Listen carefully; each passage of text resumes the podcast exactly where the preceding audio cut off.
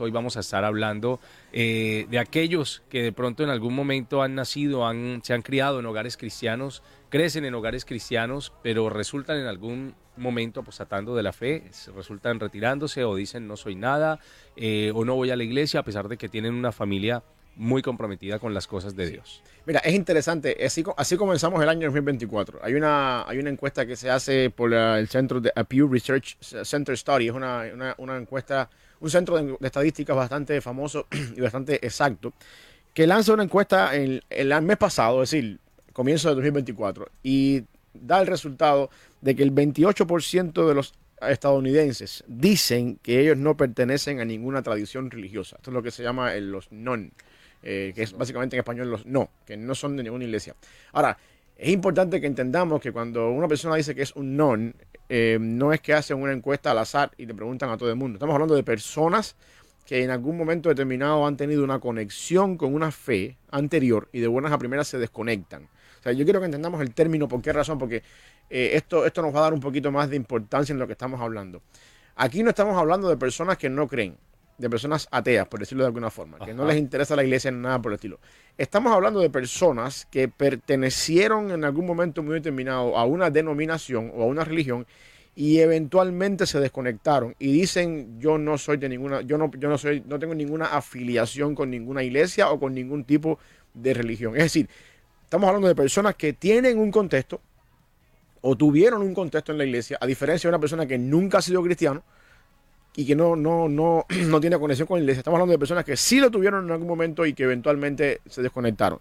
La encuesta está diciendo que el 28% de los, de los estadounidenses en este país eh, se consideran personas que son non de, de ninguna iglesia. Ahora, esto hace entonces que la fe cristiana, el mundo evangélico, se convierta entre esos non, entre el mayor grupo de personas que ya no tiene asociación con ninguna iglesia. Quiere decir, por ejemplo, si, si lanzamos una encuesta para, para que los que nos están escuchando nos entiendan, a 100 personas al azar, que todos son non, cuando tiran para atrás la, la afiliación religiosa que tuvieron antes de ser un non, es que ellos, algunos, unos 5 o 6 eran musulmanes, 7 o 8 eran budas, budistas, pero el gran porcentaje eran cristianos evangélicos que ahora no, no, no van a ningún lugar. Eso hace de la religión cristiana, por decirle religión, o de la, de la, de la iglesia cristiana de los Estados Unidos, el grupo religioso que más personas eh, ve salir de su iglesia anualmente. Los Estados Unidos están en este momento siendo el, eh, siendo el mundo evangélico que más personas, del cual más personas se desconectan y se vuelven non en los Estados Unidos. Eso, eso tiene muchas, por decirlo, causas, ¿no? Tiene muchas causas y las estábamos hablando incluso Muchas de ellas ahorita puede ser eh, eh, la falta de testimonio de algunas personas, puede ser el hecho, alguna vez, no sé, si usted ha dicho eh, para usted, para sus amigos, prefiero trabajar con una persona que no conozca de Dios o que no esté metida en la iglesia, porque esta persona pide permiso, esta persona pasa esto, esta persona no trabaja bien, o también porque la doctrina la cual está recibiendo esa persona no es la adecuada y prefiere de verdad salirse porque resulta convirtiéndose a veces hasta en una secta, que ya vemos por allí muchos de los pastores eh, eh, con problemas, eh, digamos, judiciales y todo esto, debido a que se han enaltecido con la fama, con el dinero, y eso hace que las personas también duden del por qué entrar a una iglesia. Esto es preocupante y a la vez una oportunidad. Para algunas personas es preocupante, para otros es una oportunidad. y esto depende de la percepción personal, ¿no? Cómo, cómo cada persona se acerca a esta realidad. Eh, pero mi, mi, mayor preocupación es la siguiente, eh, y yo quiero que, que, lo veamos de esta manera. Nuestras iglesias es el grupo del cual más personas se están desconectando cada año, a diferencia de la fe musulmana, a diferencia de la fe eh, budista, islámica, no sé, toda la cantidad de fe que hay por ahí que, son, que no son la fe cristiana la iglesia cristiana, independientemente de la denominación que seamos, cuando digo iglesia cristiana, estoy hablando de iglesia evangélica, por supuesto, no estoy, no estoy comentando acá sectas como los testigos de Jehová ni nada de eso. La iglesia evangélica es la, es la, institución cristiana que más personas, de la cual más personas se desconectan cada año. Y hay muchos factores que implican eso. Yo quisiera que por lo menos nos centráramos en uno hoy porque tenemos temas acá para cortar por toda la semana, quizás por todo el mes. Yo sé. Uno de los factores importantes cuando las personas le preguntan por qué te fuiste de la iglesia y ahora eres un non, hay, en la encuesta salen varias razones por las cuales las personas se desconectan de la iglesia y deciden no vivir una vida completamente desasociado de la iglesia. La primera que dicen ellos es que eh, la, la, incredulidad secular que hay en el, en, el, en el, contexto nuestro hoy en día. Y esto me hace a mí pensar desde un poquito en nuestra sociedad. Nosotros vivimos en un mundo postmoderno, donde las personas, donde el relativismo está a la orden del día, donde lo que para ti funciona, Ali, es tu verdad, es tu, es tu realidad y no necesariamente tiene que ser la mía. Nosotros vivimos en un mundo donde ya no podemos, el Evangelio es poder de Dios para, para, para cambiar, para transformar, y el Espíritu Santo lo usa como un medio para, para llegar a, la conversión de, pecado de la persona que viene a Cristo. Eso estamos claros eso, eso no lo obviamos. Pero lo que estoy diciendo es que la metodología en la que nosotros traemos el Evangelio tiene que acoplarse a un mundo postmoderno. Nosotros no podemos venir ahora a, a traer el Evangelio como lo hacíamos en, anteriormente cuando las personas pensaban de otra manera. El mundo postmoderno se caracteriza por el simple hecho de que las cosas son relativas y que lo que para ti funciona, úsalo tú, pero lo que para mí, si, si lo, que tú, lo que para ti funciona, para mí no funciona, yo, yo, no lo voy a usar y por lo tanto yo tengo que buscar lo que para mí funcione. Es una relatividad. Uh -huh. O sea, yo llego con el Evangelio y te digo, el Evangelio es poder de Dios para salvación y tienes que ser cristiano, tienes que venir a Cristo. ¿Por qué razón? Bueno, porque lo dice la Biblia, porque te va a ir mejor, porque vas a tener vida eterna. Bueno, esa es tu verdad. Mi verdad puede ser otra. Entonces nosotros estamos enfrentándonos con un problema filosófico en la sociedad que nos rodea, donde yo no estoy diciendo que tengamos que cambiar el Evangelio. Yo estoy diciendo que tenemos que cambiar los métodos. En una sociedad donde la filosofía postmoderna está avanzando, donde a las personas no les interesa para nada eh, las cosas cristianas, donde hay un relativismo extremo, yo no puedo venir con el método que yo vine a presentar el Evangelio cuando yo vine a Cristo en el año noventa y tanto. No Paz, puedo. Paz, y yo, yo, creo, yo creo también que estamos hablando de lo que está pasando actualmente, ¿no? En el tema, por ejemplo, político, gobierno, la gente está dejando de creer en todas las entidades, tanto gubernamentales como, como cristianas, como llámese religiosas, ¿no? Dentro del entorno religioso, la gente no quiere creer en nada. La gente está un poco escéptica, eh, llámese por decepción, o porque de una u otra forma se ha dejado enajenar, ¿no? De esa, no puedo decirle mala, mala vibra, ¿no? Porque no es una mala vibra, es más bien una mala enseñanza de la palabra a través de las iglesias también. Sí, esa es la otra. La, la otra cosa que también encontramos en, este, en, en otra tendencia es que empezamos, eh, según la encuesta, ¿no? Yo no estoy hablando nada aquí que, uh -huh. que no venga de la encuesta esta. Según la encuesta es que estamos viendo también personas que están empezando a ver una están empezando a reflejarse en la sociedad este patrón anárquico donde yo no confío en la autoridad, donde yo no tengo que someterme a la autoridad. Y por lo tanto, la autoridad eclesiástica se convierte en algo que yo rechazo. Asimismo, nosotros vemos un patrón hoy en día igual cuando vemos, por ejemplo, eh, que la gente no respeta a la policía, que la gente no respeta a la, a la autoridad civil. Sí. Entonces, si eso sucede en el contexto civil, también ahí se refleja en la iglesia, donde el pastor, los líderes, yo no respeto eso. El pastor me dice algo que no me gustó, me fui, no vengo más. Y ahora, ¿por qué te fuiste de la iglesia? Porque el pastor no, no, no es un, sinvergüenza. Bueno, y sumándole también lo que hemos hablado en otros programas, la salida y la deserción de otros pastores, ¿no? Líderes que lo seguía mucha gente. Claro, esa es otra, otra razón, la otra razón que también vemos acá y yo a lo mejor podemos tener toda la semana para ir Uf, tocando una por una.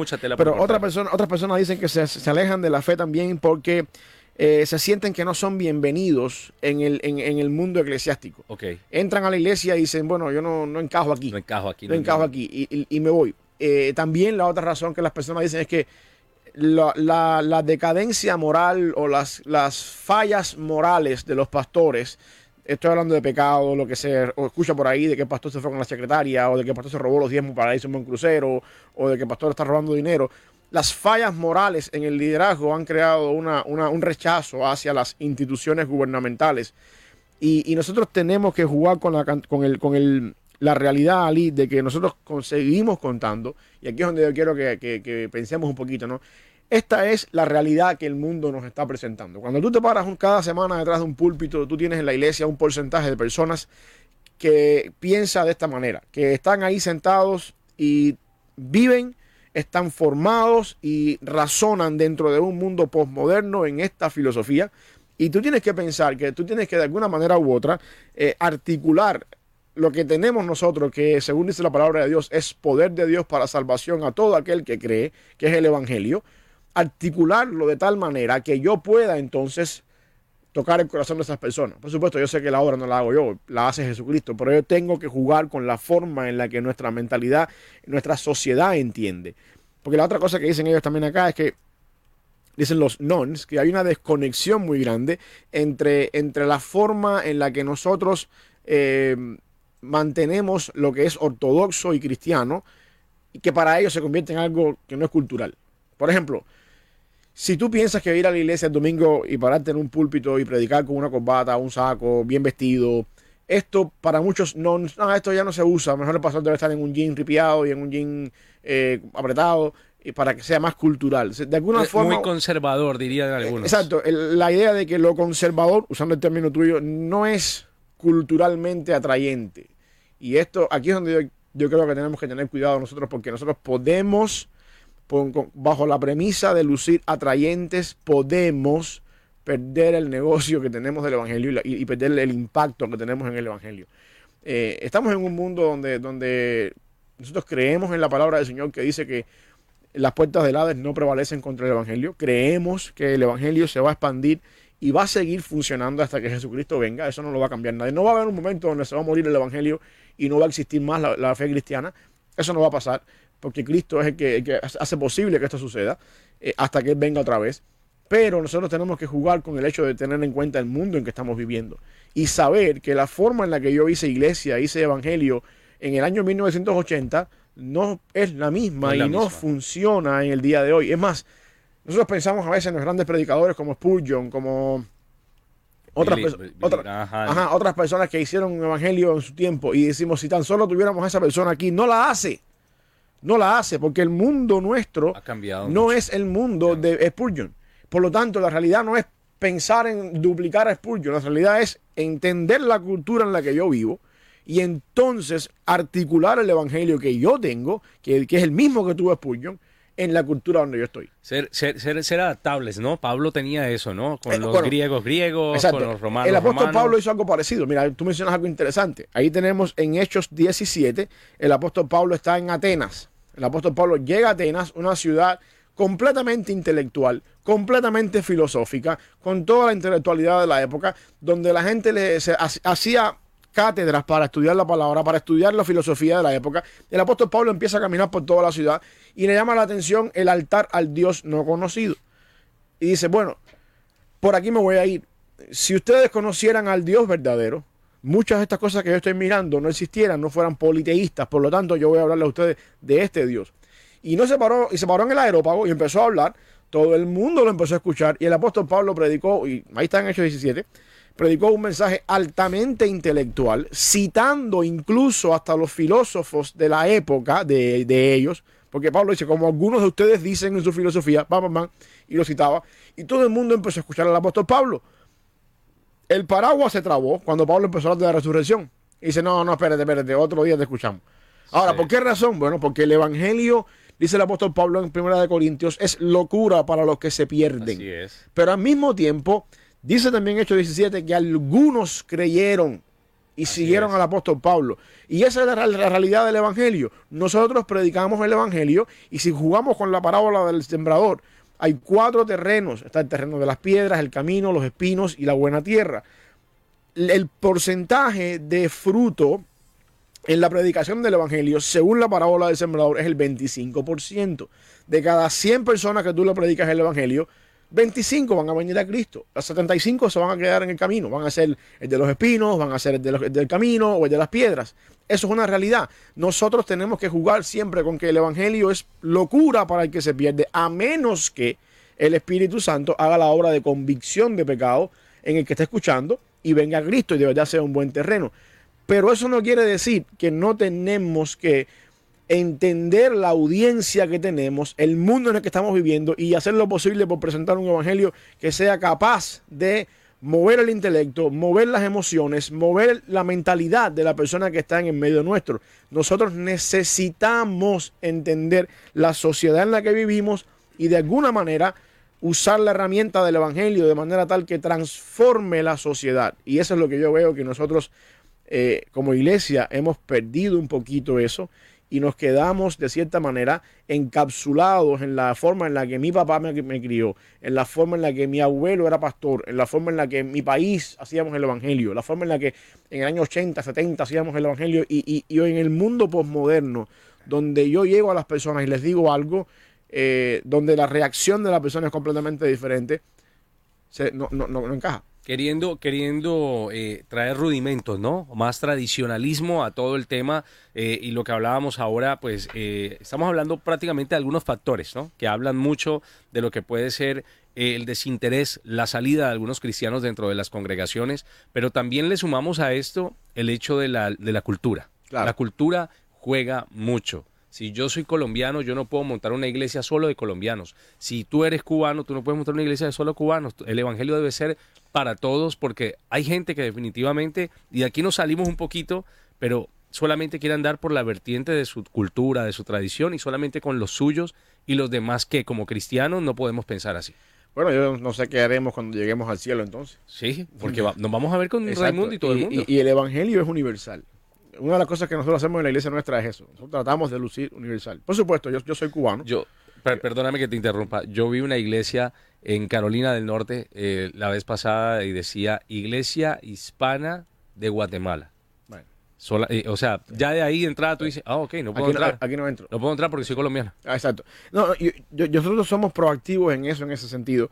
Eh, yo soy cubano, por supuesto que soy cubano, y, y yo entiendo que el apóstol Pablo eh, dice una vez, dice en su palabra, la palabra que a todos me he hecho de todos para de alguna manera alcanzar a algunos para Cristo. Yo soy cubano, yo entiendo que mi, mi- yo nací cubano, pero yo como chile, yo uso botas, eh, y, y de alguna manera no lo hago, no lo yo hago, lo he visto. no no lo hago por no lo hago por, por, por lucir de una manera no no porque independientemente de que soy cubano antes de ser cubano soy cristiano y Dios me llamó a predicar el evangelio a los a seres humanos no necesariamente cubanos de todas las nacionalidades. Nosotros tenemos que tener en cuenta que cuando venimos a Cristo ya no soy ya no como dice Pablo no somos ni judíos ni griegos somos ni cristianos. Tenemos que tenemos que tener la madurez suficiente para articular un evangelio multicultural, un evangelio universal, porque eso, eso es lo que es el cielo, un- una comunidad compuesta de todo pueblo, lengua y nación reunido alabando al Cordero. Y, y nosotros hacemos lo posible porque nuestra iglesia luzca como el cielo, donde todos adoramos, donde independientemente de dónde seamos, todos adoramos y todos tenemos una, una universalidad, que es, el, que es el idioma del evangelio. Pero bueno, y eso se logra obviamente cuando, eso es posible cuando uno entiende el patrón de la sociedad en la que estamos viviendo hoy en día. Mira, me llama mucho la atención eh, eh, en parte de lo que estamos hablando el día de hoy. Habla de un 60% de los no afiliados se consideran nada en particular, o los no, los, los nones, eh, pero los estadounidenses de este grupo, dice, fueron criados como cristianos y es lo, lo, lo raro de esto, ¿no? Lo, lo, ilógico, pero que hoy en día tú una vez me hablaste y no precisamente el que va a la iglesia todos los domingos es un cristiano. Y habla del 83% todavía cree en Dios eh, o en algún poder con un 59% que dice que la espiritualidad es una parte importante de sus vidas, pero sin asumir, eh, eh, digamos, un servicio en alguna iglesia Claro. o, sin, o sin comprometerse. Sí, yo creo que esa es la parte, yo, yo creo que entendamos que el nones es diferente a una persona inconversa. El- el- lo- los nons no es lo mismo que hablar con una persona inconversa. Que Lo- nunca en su vida le han no, hablado Los de- non son personas que fueron miembros de una iglesia y luego se desconectaron de alguna iglesia o alguna institución religiosa y se desconectaron. Son personas que nacieron en un lugar, dígase una mezquita, dígase un templo budista, dígase un- una iglesia cristiana, dígase un salón del reino de los testigos de Jehová, que nacieron en un lugar y luego no están. Y cuando empiezas a hacer la pregunta, la encuesta dice que las, la, de todas las religiones que existen en los Estados Unidos, el grupo más grande de nons proviene de iglesias evangélicas.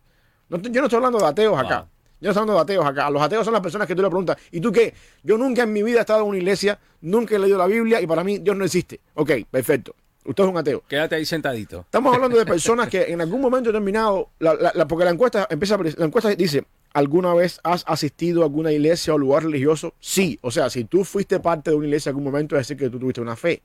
En estos momentos tú no vas a ningún lugar. O sea, ¿por qué estoy, estoy desconectado? No voy a ninguna iglesia. Ya Eres un non. Pero antes estuviste. ¿Qué fue lo que te hizo irte de la iglesia? O sea, ¿qué fue lo que te hizo ser un non? Y ahí es donde entran las, las estadísticas alarmantes. Una de ellas es esa. Es la idea de que la incredulidad cultural. Nosotros vivimos en un mundo donde no creemos. El mundo nuestro es un mundo extremadamente secular que no creemos en nada. No creemos en nada. Eh, ¿cómo, cómo, cómo puede yo en, esos momentos, hago la retrospectiva, eh, haciendo parte de una congregación, haciendo parte de, un ministerio eh, y de dar la retirada, ¿cómo puede una persona andar por el mundo? O sea, a mí ya no me cabe, ¿no? No, no, no, no me da en la cabeza el hecho de que una persona que sirvió, que estuvo en una iglesia, ¿cómo puede volver o cómo puede decir, ya no necesito de esto? Creo que lo que tenía que aprender, ya lo he aprendido. Yo me, he- yo me he tropezado con personas que saben demasiado de la Biblia, pero no van a la iglesia, Sí. no asisten a ninguna iglesia. Ah, Eso, eso es posible, eso es posible, porque yo tuve una maestra de historia en la escuela que esa mujer sabía la Biblia históricamente hablando, Ajá. pero no hay un poder transformador de la palabra del Señor, no hay, no hay esa obra del Espíritu Santo. El apóstol Juan dice, salieron de nosotros porque no eran de nosotros, estuvieron entre nosotros, pero nunca fueron de nosotros. O sea, esa es la razón por la que es posible que tú dices, ¿cómo es posible que, que estaban aquí y ya- no están? Bueno, nunca fueron de nosotros porque no tenían el Espíritu Santo. Esto es una de las cosas que tenemos que tener en cuenta en cuanto a la fe cristiana, el perseverar en la vida cristiana que no es lo mismo que decir sal- salvo siempre salvo y hagamos todo lo que nos da la gana porque somos salvos.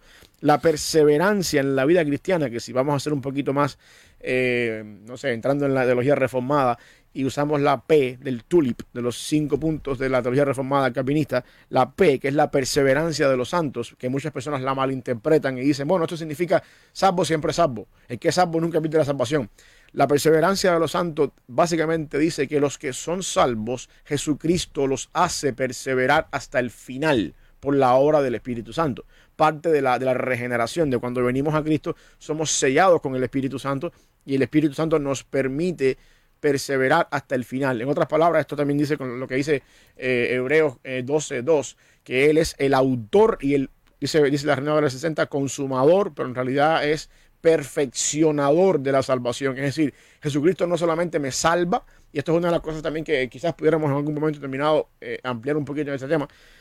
Cristo no solamente me salva cuando yo escucho el plan de salvación y respondo en fe al Evangelio, Cristo, además de que me salva, me da el Espíritu Santo que me hace perseverar, me ayuda a llegar a la meta fiel, sin fallar al Señor, sin apostatar de la fe, sin irme de la fe cristiana, sin abandonar la vida cristiana. Entonces, cuando tú me preguntas, ¿cómo es posible que estas personas hoy son nons? Es que nunca lo fueron. Nunca lo fueron, nunca tuvieron. O puede ser que estén en un momento de recaída y eventualmente después el Espíritu Santo les toque el corazón otra vez y se den cuenta de las cosas que pasan en la vida, porque de alguna manera u otra las situaciones adversas que pasan en la vida nuestra tienen el propósito muchas veces de llamar la atención. Si es Luis decía, creo que era así es Luis el que decía que el dolor es el megáfono de Dios para llamar la atención a nuestra vida. O sea que de alguna forma u otra tú puedes ser que sí, en realidad seas un cristiano, que Dios te salvó en algún momento determinado, te dio el Espíritu Santo, pero pasaste por ciertas cosas en la iglesia, te fuiste, te apartaste como el pródigo y eventualmente Dios trajo a tu vida algo que te hizo volver a reaccionar y venir a la fe cristiana y eso es parte de lo que te digo, los que Dios los, a los que Dios salva, a los que Dios regenera por obra del Espíritu Santo, él se encarga de hacerlos perseverar hasta el día final, porque la salvación empieza en Cristo y termina en Cristo. Y eso es algo que yo puedo decir. Cuando yo vengo a Cristo, yo soy salvo por la fe, en la, por gracia, a través de la fe, y me mantengo siendo salvo, persevero en mi salvación por el mismo Espíritu Santo, por su gracia que me ayuda cada día, redarguyéndome de pecado, haciéndome entender lo que está mal, cayendo en arrepentimiento cuando falla el Señor, y así en el diario vivir un día a la vez hasta que esté en la presencia del Señor. Ah, hay un caso también que se comenta mucho y es el hecho de que cuando una persona está en una posición eh, social o tiene de pronto un desenvolvimiento social un poco más amplio, un buen trabajo, su casa y que no necesite en el momento congregarse y que tengamos eh, la posibilidad de tener, como siempre se ha dicho, ese Dios bombero, ¿no? Solamente acudimos a Él cuando la casa se está quemando o cuando sabemos que tenemos fuego en, en- en nuestra habitación, en, en nuestro, en nuestro corazón. Hay personas que ven la manera de no congregarse, pero de tener una comunión, supuestamente no, no lo sabemos, una comunión con Dios dentro de sus casas, aludiendo al tema de es que esa iglesia, es que esos hermanos, es que no me siento cómodo allí, eh, el tema de las deno- de- denominaciones, todas las denominaciones que hay, alguien me, me preguntaba la semana pasada por qué hay tantas denominaciones, por qué se han creado tantas denominaciones y por qué no somos una sola iglesia. Eso hace que las personas crean que unos practican algo diferente y otros eh, tal vez otra paz. Mira, el, el tema de las denominaciones, Ali, yo creo que nosotros tenemos que jugar con algo importante con respecto a esto. A mí me gusta A mí me gusta esto eh, compararlo con las dos líneas de un tren. No. Imagínate que las dos líneas paralelas del tren son las líneas que rigen la ortodoxia. Si nos salimos de la línea, el tren se descarrila. Si nos mantenemos en las dos líneas, eh, vamos bien. Y yo puedo creer dentro de la ortodoxia, dentro de las líneas, yo puedo creer algunas cosas que me hacen más eh, tirándome a la línea de la izquierda. Tú puedes creer algunas cosas que te llevan más a la línea de la derecha, y, pero de alguna forma estamos dentro de la ortodoxia. Por ejemplo, vamos a pensar los bautistas, que, soy, que es el caso mío, y, y una iglesia presbiteriana y una iglesia eh, pentecostal. Tú tienes, por ejemplo, un presbiteriano que te va a decir, eh, la salvación no se pierde, los niños se bautizan. Tienes un presbiteriano, ¿por qué razón? Y bueno, te van a hacer una teología pactual ahí de que el pacto, Sí. eh, la circuncisión es lo mismo que el bautismo. Y eso de alguna manera te inclina más hacia, digamos, la línea izquierda de la paralela del tren. Luego tienes en la iglesia bautista, un poquito más yéndote para la derecha, que te dice, no, no, no, no, la salvación no se pierde, pero el bautismo es de creyentes por inmersión. O sea, no es para niños, para una persona que esté consciente, y es por inmersión. Tampoco, o sea, hay una discrepancia en el bautismo, seguimos manteniendo la misma idea de la salvación. No perdemos la salvación, pero no bautizamos niños a diferencia de ustedes. No estamos hablando de herejías. Ujú. Sencillamente estamos hablando de cosas que estamos en desacuerdo, pero estamos dentro de la, de la, de la ortodoxia. Y entonces tienes un poco más todavía hacia el otro lado, a un pentecostal que te puede decir la salvación se pierde si eres arminiano en tu teología. Y bautizamos a las personas si creen en Cristo o no, pero hay que ver qué hacemos cuando la persona se, se perdió en la salvación y después viene otra vez a la salvación. Tienes un patrón de tres posibles puntos de vista, pero ninguno todavía se ha ido de la, de la ortodoxia. Estamos allí. O tienes el caso, por ejemplo, de, de las diferentes posturas con respecto al milenio. Que si Cristo viene antes de los mil años, que, si, que es el premilenialismo, que si Cristo viene antes de la gran tribulación y después y antes del milenio, que es el, el premilenialismo dispensacional. Tienes, por ejemplo, la persona que te dice, Cristo viene después de los mil años, mil años en Apocalipsis 20, que es la persona que es el postmilenialista. Tienes la persona que dice, no, no, no, no, no es un milenio literal, el milenio es ahora. Y es la persona amilenialista. El problema es que tenemos diferentes puntos de vista con respecto a la venida de Cristo, pero estamos dentro de la ortodoxia. La ortodoxia es Cristo viene físicamente. Si llegamos al punto de decir, ya Cristo vino espiritualmente en el 1914, como dice el testigo de Jehová, nos fuimos de la línea del tren. Caímos en la herejía. Ahí sí no estamos de acuerdo. Yo puedo estar en desacuerdo con una persona que me diga, el milenio es después de la venida de Cristo, o el milenio es antes de la venida de Cristo. Yo podemos estar en desacuerdo ahí, pero todos estamos en lo fundamental. Cristo viene físicamente, así como se fue a los cielos en, en- Hechos 1. Vendrá. Cuando decimos que ya ese evento sucedió, ya no salimos de la línea del tren. Sí, sí, sí. Esa es la parte donde yo quiero que entendamos. Pero, ¿sabes? Eso, eso implica entonces que la persona que está articulando la fe y la teología sepa lo que está diciendo. Y tenga un conocimiento bíblico y teológico de lo que está creyendo para poder mantenerse dentro del patrón de la ortodoxia. Paz, este tema, como lo hablamos al principio, va a ser muy amplio. Va a ser muy amplio de desarrollar esta semana porque empezamos con. eh, toca todas las áreas, ¿no? Toca el área eh, iglesia, eh, sociedad, está tocando también lo que es la parte espiritual y lo que estamos viviendo. La tendencia que, pues, las cifras no mienten, es una tendencia, las personas cada vez asisten menos a las congregaciones y quieren buscar a Dios a su manera. Quieren, quieren, quieren buscarlo en sus casas, quieren buscarlo practicando incluso otras religiones. Eh, no por ende, la semana pasada veía yo que prácticamente en Europa la religión por excelencia de los jóvenes es el musulmanismo. Cuando las mujeres todavía no saben cómo eh, van a tener que someterse, ¿no? Eh, someterse literal Claro. a, a muchas, a muchos vejámenes y muchas cosas dentro del vínculo matrimonial y demás. Pero esto eh, hemos empezado, yo creo que hoy, por la parte más, más frágil, ¿no? Por la parte más débil, pero vamos a ir tomando fuerza a medida de que vayan pasando los días. ¿Por qué? Porque es preocupante, pero a la vez es una oportunidad. Claro. Mira, sí, te, te- te voy a poner un ejemplo que, de algo personal. Hace unos meses atrás, tengo la oportunidad de compartir el Evangelio con una persona que nos, que nos, que nos encontramos en la joven, que nos Sí. encontramos en algún lugar. Y uh, hay varios métodos para compartir el Evangelio. Uno de los métodos, ¿sabes? Es que, que usamos mucho en la iglesia nuestra. eh, empieza con unas preguntas de diagnóstico. Yo, en algún momento de la conversación entra en temas espirituales y mi pregunta va a la persona. Tú sabes si en algún momento de tu vida tienes la seguridad de que si mueres vas al cielo. Todo el mundo conoce esta, esta, este método de presentación.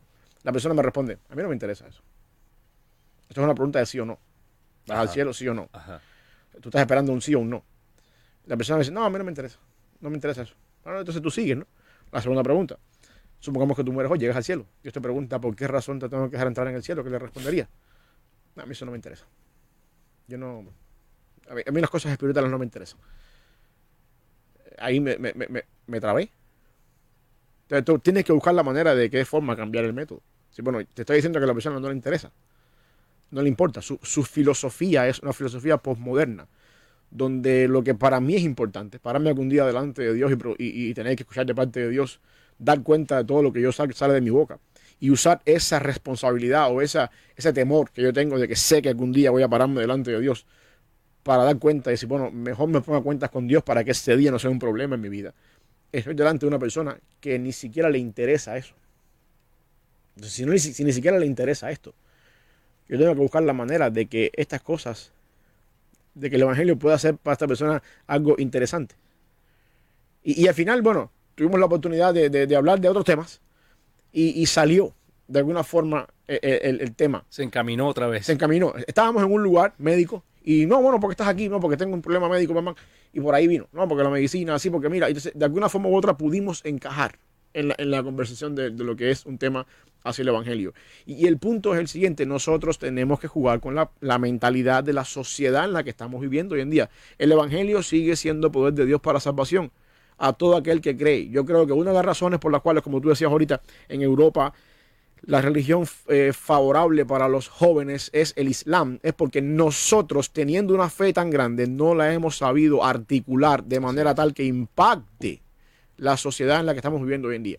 Así, los jóvenes están buscando algo totalmente diferente eh, y de pronto llegan a las iglesias y se están encontrando eh, con otro tipo de cosas, otros, otro tipo de rudimentos. A veces alguien decía, no, es que eh, el tema de la alabanza, el tema de esto y de lo otro, hay dos, hay, como tú decías, hay una línea bastante delgada entre lo que yo puedo hacer no para atraer, porque uno no atrae gente, es Dios quien trae las personas, es Dios quien en su misericordia le, le, trae al, redil nuevamente, pero hay personas que creen que por lo cool que sea en su momento la iglesia o por las luces o por ciertas cosas, la gente se queda. Pero en sí, el ser humano como humano se queda donde se siente bien y donde encuentra paz. Claro, y, el Evangelio proporciona eso. El Evangelio proporciona eso, porque funciona, ha funcionado. la, filosofía del, mundo ha cambiado en dos mil años y tantos, ha cambiado muchas veces. Tuvimos una época medieval, tuvimos una época eh, de la reforma, tuvimos la época de la revolución industrial, tuvimos, tuvimos demasiadas, hemos tenido demasiadas épocas en el mundo filosóficamente hablando, sociológicamente hablando, por donde el mundo ha pasado épocas que ya no están y el Evangelio sigue siendo el mismo y el Evangelio sigue funcionando. El problema está en que nosotros tenemos que saber articularlo de tal manera que no torzamos el mensaje del Evangelio, que yo creo que esa es la, otra cosa que estamos viendo muchas veces en las iglesias hoy en día, eh, con, todo, con todo lo que las personas se puedan sentir enojados, eh, lo tengo que decir, nosotros vivimos en un mundo donde muchas iglesias evangélicas están más preocupadas en el show, que en el Evangelio. Así es. Y, desgraciadamente, ¿por qué razón? Bueno, porque el mundo ha cambiado, porque la gente tiene que ser, porque tenemos que ser más cool, tenemos que ser más, de alguna forma, eh, eh, caer un poco más en la sociedad, eh, enganchar con las personas. Y yo no tengo ningún problema con que tú, yo no tengo ningún problema, mira cómo te lo voy a poner. Yo no tengo ningún problema con el tamaño de la carnada que tú pongas en el anzuelo, siempre y cuando pesques el pez. No sé si me voy a entender. Sí, sí, sí. Yo no tengo ningún problema con lo que tú pongas en el anzuelo. Mi problema es que el anzuelo y una vez que el pez entre al bote no se me vaya para mar otra vez.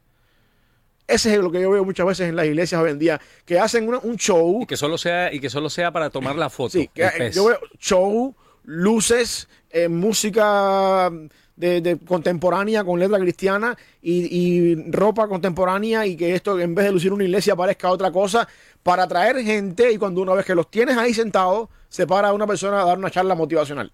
Sí. Yo tengo un problema con eso. Yo, yo, no tengo ningún problema con hacer todo ese, ese andamiaje o toda esa, esa parsimonia, por usar la palabra, si después me voy a parar en un púlpito y lo que te voy a matar va a ser un evangelio duro de verdad, donde tú vas a entender de verdad por el poder del Espíritu Santo. ¿Por qué razón? Porque yo logré usar el método para atraer de verdad a las personas. Pero mi problema es cuando yo hago toda esa parsimonia y luego después lo que te doy es una charla motivacional. Así es. Paz, tengo por aquí, eh, quiero saludar a Jaime, Jaime Loaiza. Jaime, buenos días. Nos dice por aquí, por favor, permítame hacer una pregunta. ¿El abandono de muchas personas a la fe o a la iglesia se deberá a la falsa fe salvífica? Eh, es decir, muchos dicen creer en Dios, por eso no depende de la persona ni mucho menos nace de la persona, dado que Jesús dijo, y en Juan 6:65, y dijo, por eso os he dicho que ninguno puede venir a mí si no le fuere dado del Padre. Por favor, ¿podría, Pastor, explicar un poco más sobre esto? Y para saber si es la pregunta correcta y afirmación, por favor, agradecería infinitamente. El abandono, dice, de muchas personas a la fe o a la iglesia, ¿se deberá a la falsa fe salvífica? Yo creo que sí, mira, eh, cuando, cuando, cuando hablamos de falsa fe salvífica, yo creo que tenemos que, al menos por la forma en la que Jaime lo está diciendo, tenemos que tener en cuenta que eso tiene que ver con el tipo de, hablando a través de la semilla que cae en diferentes lugares, ¿no? Eh, estoy pensando, por ejemplo, la semilla que cae entre espinos y la semilla que cae entre las piedras, no la que cae entre, en el camino. La semilla que cae entre espinos y la que cae entre las piedras, a diferencia de la semilla que cae en el camino y la que cae, por supuesto, en la buena tierra, permanece por un tiempo, echa raíces, brota la semilla, eh, pero eventualmente los espinos la ahogan y, y lo que dice Cristo que son los problemas en la vida y las situaciones de la vida hacen apagar la fe. Y la que cae entre las piedras, la poca profundidad de la semilla, tampoco hace que las raíces puedan salir, puedan crecer profundamente. yo creo que sí existe cierta cantidad de personas que llegan a la vida cristiana, llegan a la fe cristiana, en respuesta al Evangelio, empiezan a caminar en la fe, pero eventualmente los problemas, eventualmente la poca profundidad de la fe cristiana, eh, hace que estas personas crean lo que no es o hace que estas personas eventualmente se vayan del camino. Y me llama la atención la parte de, los, las piedras sobre todo, porque el problema de, una, semilla entre piedras es que brota pero no hay raíces, no hay raíces profundas. Y cuando yo veo la parte del contraste con esto, con el Salmo 1, que dice que el hombre que da buenos frutos es que esté plantado junto a las corrientes de agua, que da sus frutos a su tiempo y su hoja no cae, que mediten la palabra de Dios día y noche. Uno se da cuenta que la esencia de la vida cristiana no es tanto lo que yo veo afuera. O sea, no, tú no eres cristiano por, cómo vas a la iglesia cada semana, por cómo vas vestido, por la forma que, por aleluya hermano, gloria a Dios. Tú vas a la iglesia, tú, eres cristiano por la, por la profundidad de tus convicciones, por la profundidad de la fe en tu vida. Y lo más interesante de todo esto, Ali, es que eso no se ve. Eso se refleja en un fruto, obviamente, que cuando a ti te dicen algo y en vez de enojarte e irte y ponerte bravo con el hermano y, ponerte susceptible. Eso lo hemos hablado de madurez también espiritual. Exacto, pero la madurez tiene que ver con raíces profundas. Raíces profundas en la palabra del Señor, que es lo que no vemos en la, semilla entre espinos y la semilla entre, entre las piedras. Así que yendo a la pregunta de Jaime, mi hermano Jaime, yo creo que sí, que hay, una, hay, una, hay un concepto equivocado de falsa fe en nuestras iglesias, que las personas están metidas dentro de un, de un, de un vagón, de un tren, por decirlo de alguna forma, que se llama rutina, que van todos los domingos a la iglesia, que todo está bien, pero después cuando vienen las enfermedades, cuando vino el COVID en el año 2020, pues se rompió la rutina, pues no hay más iglesia, pues ya aprendí a hacer otra normalidad. Y entonces la iglesia dejó de ser, la persona dejó, abandonó la fe. No, la persona nunca tuvo raíces. Es lo que pasa. La persona nunca tuvo raíces, nunca tuvo convicciones profundas en la palabra. Sencillamente vino la tormenta que hizo que la semilla se secara. En el, en el perdóname, en el peor de los casos, eh, esa persona que va cree que eso es un requisito más para ser salvo, ¿no? El hecho de ir a una iglesia. a veces hay gente que personas, va, hay, personas que piensan así o, piensan que, son salvos porque van a la iglesia o, ven la iglesia como eh, mi contribución mensual. Estoy cumpliendo con mi cuota. Exacto, y, Dios es mi agente de seguridad cuando yo tengo un accidente o cuando me enfermé, yo voy directamente al médico, ahora voy a, voy a llamar al seguro para que pague. y piensan que Dios es así, ¿no? Yo, Señor, yo, tú tienes que responderme porque yo te, yo te pago los diezmos, porque yo voy a la iglesia, porque yo te sirvo.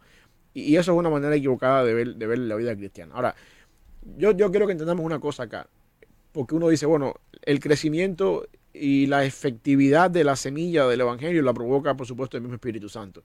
Pero el Espíritu Santo ha dejado la iglesia para que se convierta en el medio por el cual, a través del discipulado, a través de la enseñanza cristiana, a través de, cada día exponerte al mensaje del Evangelio, en todas las esferas, o diría mejor yo, exponerte a todo el consejo de Dios. Déjame ser claro con esto, porque cuando yo digo exponerte al Evangelio, hay personas ahí que me están escuchando y están diciendo que están pensando en la predicación del Evangelio desde el punto de vista evangelístico. Y yo creo que nosotros tenemos que predicar, como dice el apóstol Pablo, todo el consejo de Dios, desde Génesis hasta Apocalipsis, y todo el consejo de Dios es útil para enseñar, para redactar, para corregir, para intuir justicia, como dice el apóstol Pablo también en 2 en segunda Timoteo 3, 16, 17.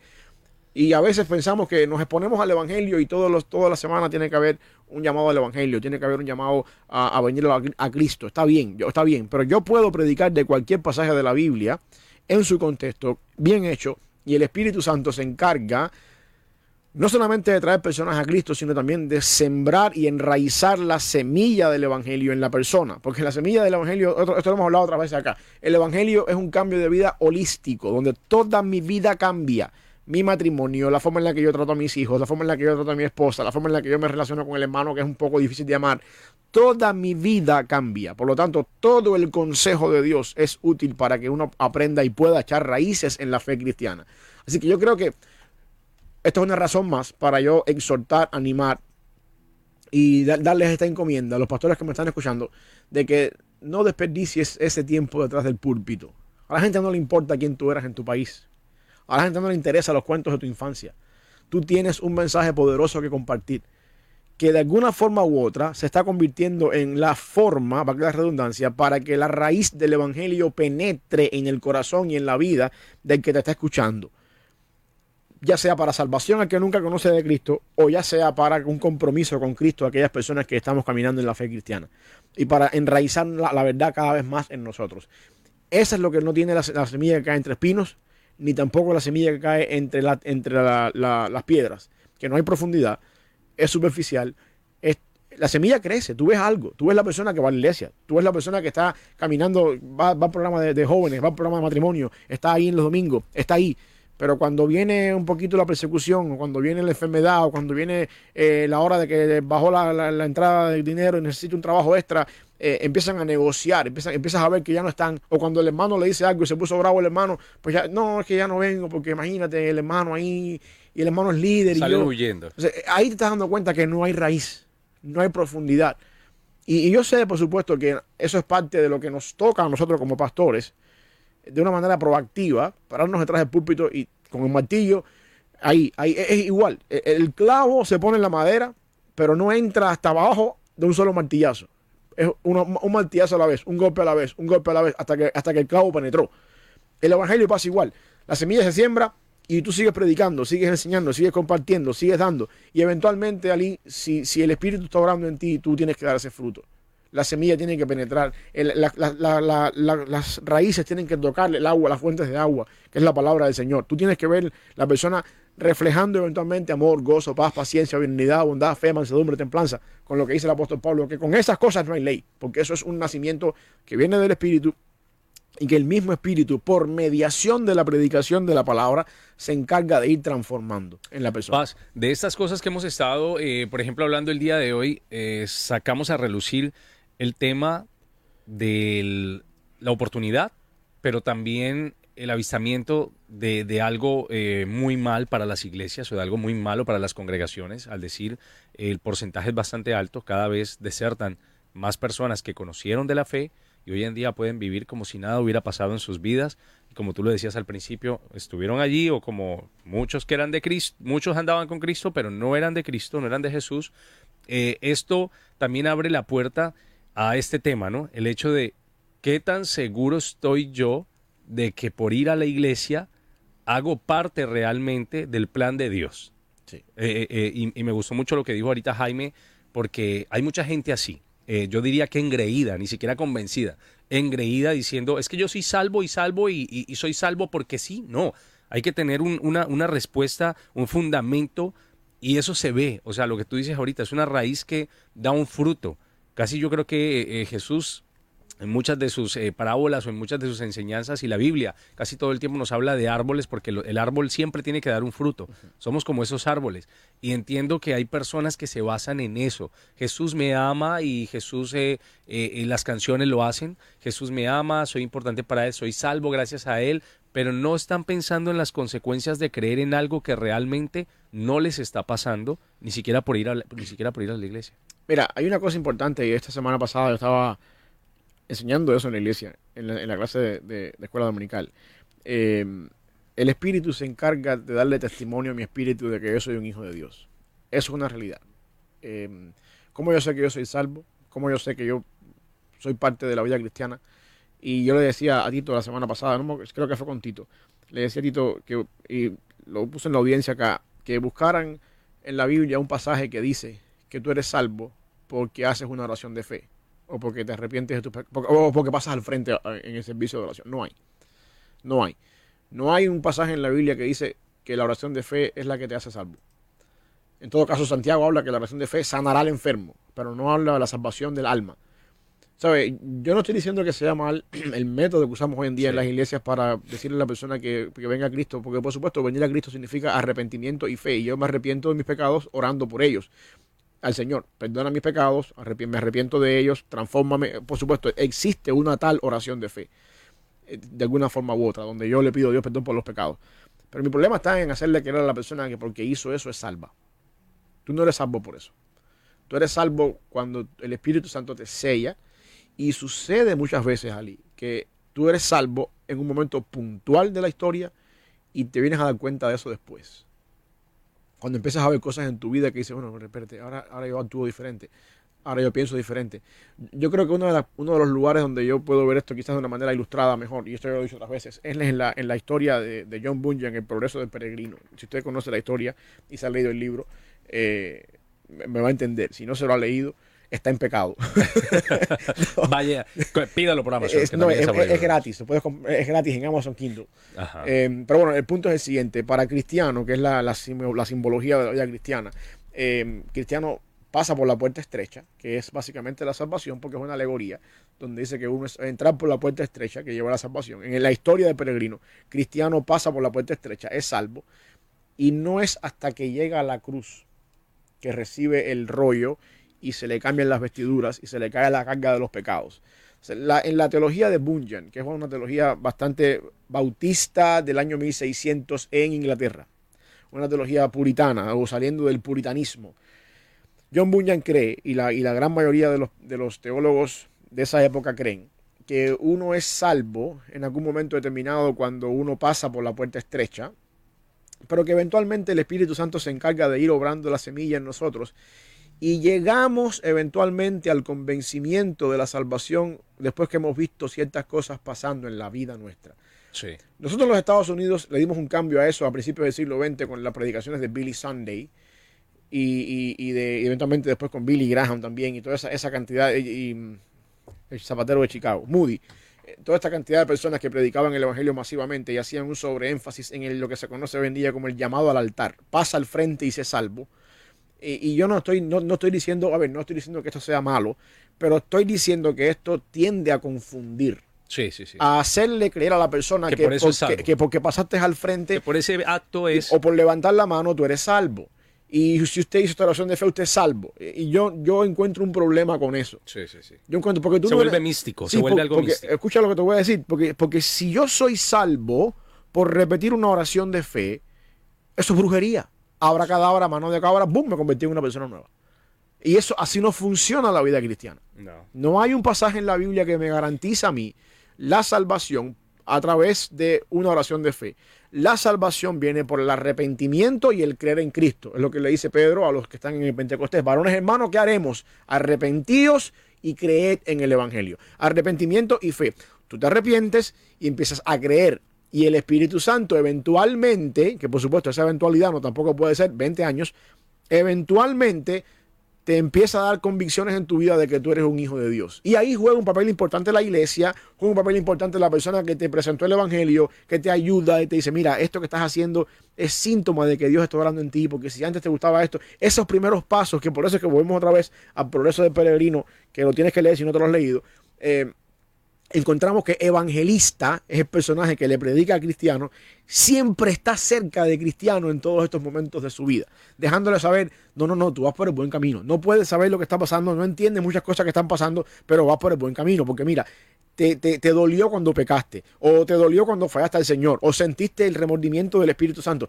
Poco a poco, tú vas entrando en la vida cristiana, poco a poco, y eventualmente el Espíritu se encarga de hacerte creer a ti mismo, hacerte convencer a ti mismo de que en realidad tú eres un hijo de Dios. Y yo creo que una de las mejores formas, y aquí va, una de las mejores maneras en las que el Espíritu Santo le da testimonio a mi espíritu de que yo soy un hijo de Dios es cuando yo peco.